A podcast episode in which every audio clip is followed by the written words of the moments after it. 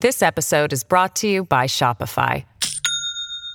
Do you have a point of sale system you can trust, or is it a real POS? You need Shopify for retail. From accepting payments to managing inventory, Shopify POS has everything you need to sell in person. Go to shopify.com/system all lowercase to take your retail business to the next level today. That's shopify.com/system.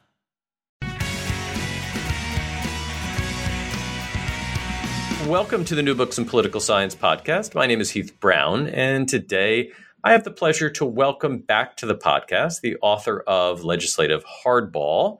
Legislative Hardball is published by Cambridge University Press, and the author is Matthew Green. Before I welcome him to the podcast, he is also, in 2019, the author of Choosing the Leader Leadership Elections in the U.S. House of Representatives that book is published with uh, Doug Harris and published by Yale University Press. He's on the podcast today to talk about both books. Matt, how are you doing today? I'm doing great. Thank you. Yeah, it's a pleasure to have you back on. You were on uh, in the early days of the podcast with your book, Underdog Politics The Minority Party in the House of Representatives. This new book, uh, Legislative Hardball, uh, is just out and focuses on the Freedom Caucus. Uh, this is a, a, short, focused book, um, but has a lot to say. I wonder if you can start our conversation today, maybe just giving a little bit of a recount on uh, on who you are, and then we can talk about the the substance of the book, the books, really. Sure. Uh, so I'm a professor of politics at Catholic University of America, which is in Washington D.C., um, and uh, I uh, teach and write about American politics, in particular, American political institutions. Uh, and a, a, great deal of my work is about Congress in particular, uh, including uh, this uh, this new book about the House Freedom Caucus. Yeah, and um, this is this is a an entity that many people have heard of, but but don't know very much about. I wonder if you could start by talking a little bit about just the history of the formation of the Freedom Caucus uh, and, and, maybe maybe in particular because it, because it's interesting to me what its relationship is or has been to the Tea Party caucus in Congress. Sure. So the House Freedom Caucus is a group of about 30 to 40 conservative Republicans in the House of Representatives. It formed in January 2015 uh, around some shared conservative policy goals and um, became uh, famous for not just expressing conservative policy goals, but for using fairly aggressive tactics to try to achieve those policy goals. Thus, the title of the book, hard, uh, Legislative Hardball. Um, they came after the uh, the Tea Party movement or Tea Party caucus that formed after the 2010 election. So that was the first midterm after Obama was elected. Uh, President Obama was elected, and you had uh, this Tea Party uh, wave, if you will, of uh, sort of grassroots conservative activists who opposed the Obama White House. Uh, and for a short time, uh, there was a group of Republicans that formed a caucus called the Tea Party Caucus. Um, but that's not the, they're not the same thing as the Freedom Caucus, and that's one of the things that I um, sort of uh, talk about in the book, pushing back against a sort of common myth about them. When people say, "Oh, the Freedom Caucus, it's the Tea Party movement," Um, it's really not. Um, some of its members were elected in 2010, uh, others were not. They didn't really, um, you know, the Tea Party caucus was a kind of loose group of members that liked the label Tea Party, but the Freedom Caucus members initially, they didn't even reveal their identities. Um, their goal was really to try to uh, push their leadership in a conservative direction as opposed to, at least initially, claiming a label that would help them uh, get votes. Now, you have this quote early on in the book, uh, and, and the quote is You think I'm crazy, and I know you are not. Would you unpack that quotation? Sounds like the, the lyric from a song. Uh, who said it? Uh, why did they say it? And most importantly, what does it suggest about the underlying strategy of the Freedom Caucus? So that quote came from one of the founding members of the Freedom Caucus, a fellow by the name of Mick Mulvaney, um, who uh, listeners may be f- uh, familiar with uh, as the, the name of the chief of staff of the uh, president, uh, President Trump. We can we can come back to that later. But what Mulvaney was, um, one, the reason I use that quote in the book is to explain an important approach that the Freedom Caucus took towards uh, bargaining with leaders of their own party. Initially, it was Speaker John Boehner, um, which was to uh, to use threats, to threaten to vote against bills and procedural rules that would allow bills to come to the House floor. And um, and you know threats happen all the time in a legislative setting, but the key is that your opponents, for them to work, they have to believe that they'll work. So what that quote I think reveals is this um, uh, this, this important advantage that the Freedom Caucus had, which is to uh, to make folks uh, think that you know folks would say, well, the Freedom Caucus, these guys don't know what they're talking about. They're crazy. They're they're they're complete lunatics. That can actually help you in an aggressive bargaining environment. If people think that you are not rational, then they may worry that you will do something that will hurt yourself and others. And that can give you more power at the bargaining table. Uh, and so that's why I use that quote, as it illuminates uh, an important advantage the Freedom Caucus had, at least initially when they formed, is their ability to intimidate folks into to taking them seriously. Yeah, so as, as you suggest, this is what you mean by legislative hardball and and the, the this game of threats that they they play. Um, this is powerful rhetoric, um, but it's not exactly clear that whether this would work. Um, you study cases of, of both political and policy wins for the Freedom Caucus. So, what does it mean to win politically versus win in policy terms? And how many wins can we actually credit to the Freedom Caucus based on these definitions? So, the um, the two kinds of wins that I describe in the book, as you said, political versus policy. Um, and policy I define as sh- changing uh, the policy status quo. So getting a bill passed, certainly getting a bill enacted into law, or even just getting a bill passed in the House would be a kind of uh, policy um, victory. Uh, political is uh, I, I describe in terms of the agenda. So what is it that you're getting House members to vote on? What are you forcing them to vote on, or what are you keeping off of the floor so that people can't vote on them? Um, now, one of the um, one of the things that people do ask is, well, how effective is the Freedom Caucus? And and this uh, it's not a it's a it's a harder question than one might think because there's different ways of answering it. If you just look at all the votes that are cast in the House of Representatives, um, they don't uh, the Freedom Caucus doesn't really vote differently than Republicans very often. Uh, they rarely uh, get the get say something to pass or fail, despite what the majority of their party wants. So, in terms of roll call voting, they look very ineffectual. What I do in the book is I um, look at news accounts and other accounts of the Freedom Caucus in the first two years of their existence, and then the third year uh, in the at the end of the book, and look at the times when they're actually trying to shape outcomes. When they say this matters to us, uh, and we want to to get certain a certain thing. Uh, and I uh, count 18 instances in which they um, tried to influence outcomes, and and they were at least partially successful in 11 of those, which is a good, uh, it's a pretty good success rate.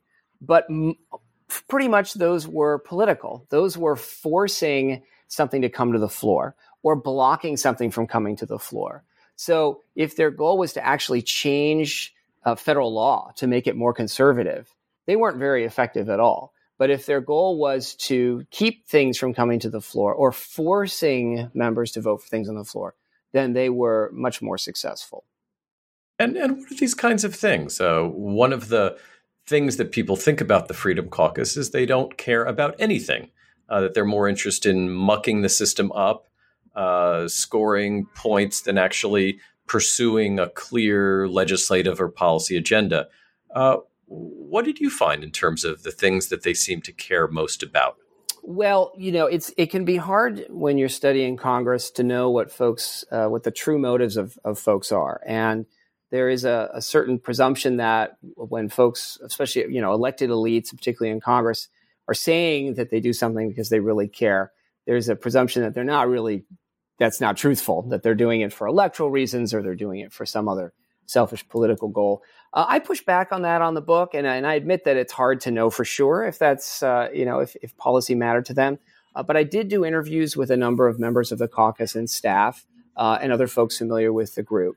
Uh, and read accounts of the group. And I, and I came away with a sense that they do care uh, a great deal about policy.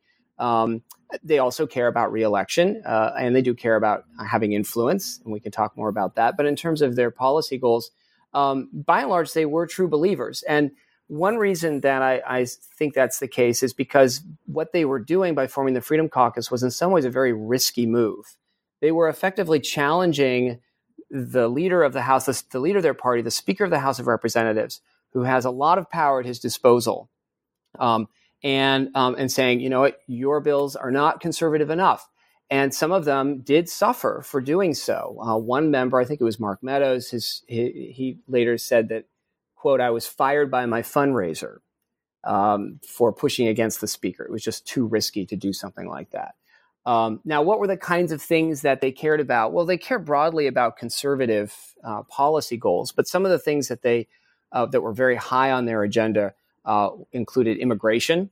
Uh, so, taking a hard line on immigration uh, and uh, and undocumented workers in the United States. Um, they also pushed back considerably on spending in general and tried to camp, sort of clamp down on the on the rate of growth of federal spending. Um, uh, a few other issues, abortion was one which they took a uh, took a strong pro life position, um, and then they fought quite vigorously for a number of months to end the reauthorization of something called the Export Import Bank, which provides um, um, guaranteed loans, financial assistance to businesses, U.S. businesses that do business in other countries, and they viewed that as corporate welfare. So those are some of the issues that they took, um, particularly uh, in their first two years, high-profile positions on. This episode is brought to you by Shopify. Do you have a point of sale system you can trust, or is it a real POS? You need Shopify for retail, from accepting payments to managing inventory. Shopify POS has everything you need to sell in person. Go to shopify.com slash system, all lowercase, to take your retail business to the next level today. That's shopify.com slash system. Now, you mentioned um, leadership issues. Uh, the second book, I don't know which one came out this year, but uh, you have two books that came out. The second one is written with Doug Harris, and it focuses on House leadership. Uh, leadership, of course, is an important area for intra party battles. How, how does the Freedom Caucus stack up when it comes to the leadership decisions in the House? And, and how does this fit with the larger study of leadership that is the focus of the book with Doug? So, uh, the book with Doug looks at uh, contested races for leadership positions in the House of Representatives. And that's usually an election that's held uh, in the party or for Speaker, also on the House floor uh, where folks are voting for one or more candidates, or in the case of Speaker, for or against the party's nominee. Um, and in that book, it, it, it, digs, we go back about five decades and look at individual races and uncover archival research to look at how folks voted in these races. With the Freedom Caucus, um, you know, they didn't have, for example, one member, Raul Labrador, ran for a leadership position. Um, you know, they, they've made attempts to get their members elected into leadership but what they're probably best known for is their um, threat to remove John Boehner as Speaker of the House. And this is a somewhat unusual situation because speakers are the only positions of leadership in the House uh, which can be removed uh, by the House at any time through a, a, motion to vacate the chair.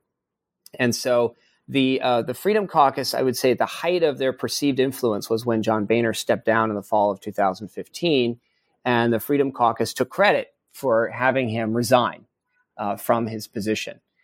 Um, now, in the book, I push back again on this conventional wisdom that they removed Boehner because there's a few things that are missing from that narrative. One is that Boehner was already kind of tired of being Speaker and he was actually thinking of leaving the previous Congress. So he wasn't exactly clinging to power uh, when things were getting difficult with the Freedom Caucus in the fall of 2015. Also, the Freedom Caucus didn't actually have the votes to remove him because to remove a speaker, you have to have a majority of the House. And Republicans were not going to vote to remove Boehner, and Democrats had committed to Boehner. They said, "We're not going to play this leadership game. You got to, you, you know, we're not to muck, around with this. We're not to participate in this election." Um, so what you had really was the Freedom Caucus meeting with Boehner, a select number, and saying, We're really tired of your leadership. You compromise with Democrats too much. You don't listen to us. You punish us. we think it's time for you to go, or we will um, push for a motion to vacate the chair. In fact, one member, Mark Meadows, had already um, proposed that a few months before. But what was key there was that Boehner was not popular with Republicans, and he knew he could win the votes of his fellow party members, but they would then likely get criticized by the grassroots, grassroots conservatives in their districts. And so Boehner felt, you know what, I, I, I'm just causing trouble for my fellow partisans. It's best if I just step down and let someone else take over. And that's what happened. Yeah. And, and, and so Paul Ryan steps into uh, his place. Is Paul Ryan viewed as a success of the Freedom Caucus or, or a loss? Did they back Ryan as the successor to, to Boehner? Or, or is, is Paul Ryan uh, a continuation of, of some of their failures that you also document in the book? So, uh, what I argue in the book is that when uh, Boehner stepped down, there was a power vacuum at the top of the Republican conference. And um, it was uh, unclear who was going to take over for Boehner. The Freedom Caucus wanted someone who would commit to a series of reforms in the House and would guarantee that the group had more power. But the problem was that it was difficult finding anyone who, frankly, wanted the job of Speaker. So, um, you know, in the Republican Party anyway. So uh, eventually, Boehner and others convinced Paul Ryan to do it. That was not the Freedom Caucus's decision. That was uh, that was other members who wanted Paul Ryan to do it. They saw him as the only one who had the stature uh, and support in the party to be Speaker.